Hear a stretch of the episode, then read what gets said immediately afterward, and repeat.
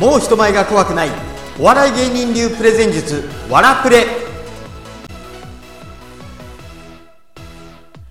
こんにちは、ザ・ニュースペーパーの桑山源です。今日はどうして緊張しちゃうのかという話をしていきたいと思います。人間はどうして緊張してしまうんでしょうか。割と有名な話らしいのでご存知の方もきっといっぱいいらっしゃると思うんですけど、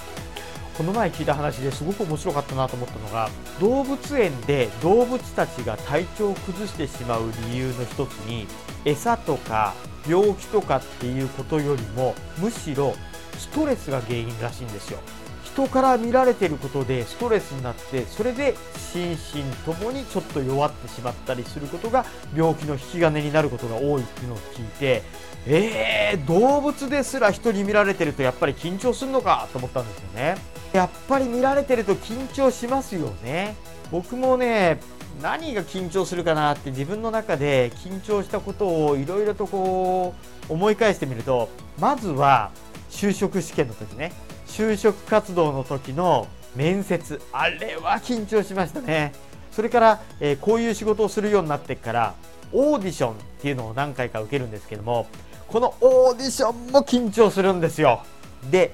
就職活動について言うと、僕はね、大学4年生になるかならないかぐらいの時に急にアナウンサーになりたいなと思ったんですよ。それで、寄せばいいのに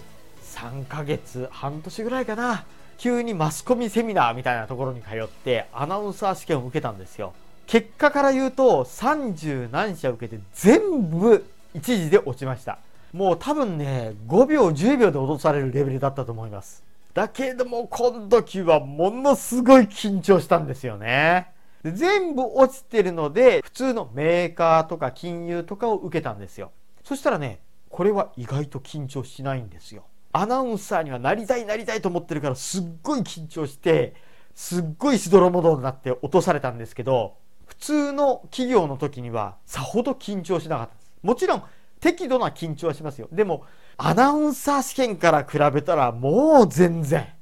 てことは自分がやりたいことの時には緊張するのかなって当時は思ったんです。ところがずっとこれを観察し続けてきた結果、全然違うなってことに気がついたんですよ。どういうことかっていうと、観察されてると緊張するんです。観察してると緊張しないんですって言われてもよくわかんないですよね。順に説明すると、まず僕がアナウンサーになろうと思った時にはアナウンサー試験を受けてめっちゃ緊張したっていう話しましたよね。で、これはなんで緊張したか、オーディションの時なんで緊張するかということを考えたんですよ。そしたら結果に注目してたんです。受かるかな、受かんないかな、受かりそうだと思われるにはどういう仕草をすればいいんだろう、どういう受け答えをすれば気に入ってもらえるんだろうっていうふうに自分が受け身になっていたんですよね。自分が受け身になってると緊張するんですよ。で、企業を受けましたと言いましてね、損害保険も受けましたし、それから電機メーカーも受けましたし、あとは何を受けたかな、それこそいろんな、スーパーみたいなところも受けました。で、いろんなところ受けたんですけど、そこはあんまり緊張しなかったんですよ。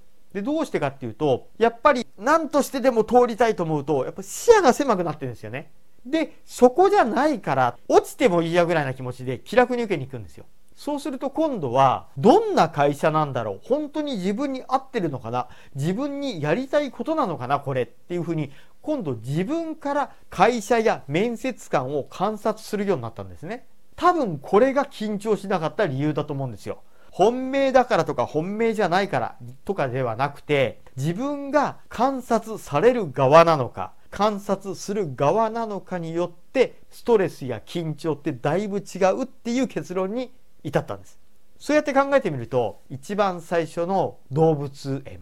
動物が見られてるっていうことに関してストレスを感じるっていうのも、人間と動物っていう違いはありながらもなんか納得できそうですよね。あとは乗り物酔いなんかも結構似てるんじゃないかなと思うんですよ。乗り物酔いしやすい人って車で後ろの席に乗ってると結構酔ってしまう。でも自分が車を運転してる時には酔わないっていう話をよく聞くんですよ。これは何かっていうと、おそらく自分が運転しているっていうことは、自分でコントロールをしているという状態だから、自分の支配下にあるということに関して、ストレスが少ないんだと思うんですよ。だけども、誰かの運転のまま乗っけられていると、受け身なんですよね。受け身だから、多分ストレスが普段よりも多くかかって三半規管が弱い人は酔いやすくなるんじゃないかという、これもあくまで仮説ですけど、そういうふうにも思ったんですよ。じゃあ人前で話をするときにどうすればいいかというと、理屈としては簡単で、自分が観察する側になればいいんですよね。どういうことかっていうと、例えばこうやって話をしているときに、話は通じてるのかな、通じてないのかなっていうのを相手の表情やリアクションを見ながら話をする。相手を観察する。自分が観察する側になる。通じてないなと思ったら、じゃあどうしようかな。例え話をしてみようかな。もうちょっと分かりやすい単語で説明してみようかな。実際にあった実例を出してみようかな。どういうふうにすれば納得してくれるだろう、説得力が増すだろう、話が通じるだろうってことを自分から仕掛けていくんですよ。この仕掛けていくっていう能動的な動きが、実は緊張を緩和させる方法だと僕は思ってるんですね。正確に言うと、緊張を緩和させるというよりかは、脳内のメモリを緊張の方に使うのではなくて、仕掛けていく側、作戦とか立案とか、こういうところにメモリを持っていくから、緊張側が手薄になるんじゃないかっていうふうに思ってるんです。だから人前で話すときに緊張しがちな人は、相手をよく観察して、どう見られてるかってことに対して観察しなくて、観察した結果、じゃあどうやって仕掛けていこうかっていうことを考えてみると、一つ糸口になるのかもしれません。今日の話は、緊張してしまう時には自分が観察される側ではなく、観察する側になって、じゃあどうやって仕掛けてやろうかなと能動的になってみるという話でした。今日の話はここまでです。それではまた次の機会に別の話題でお会いしましょう。今日はどうもありがとうございました。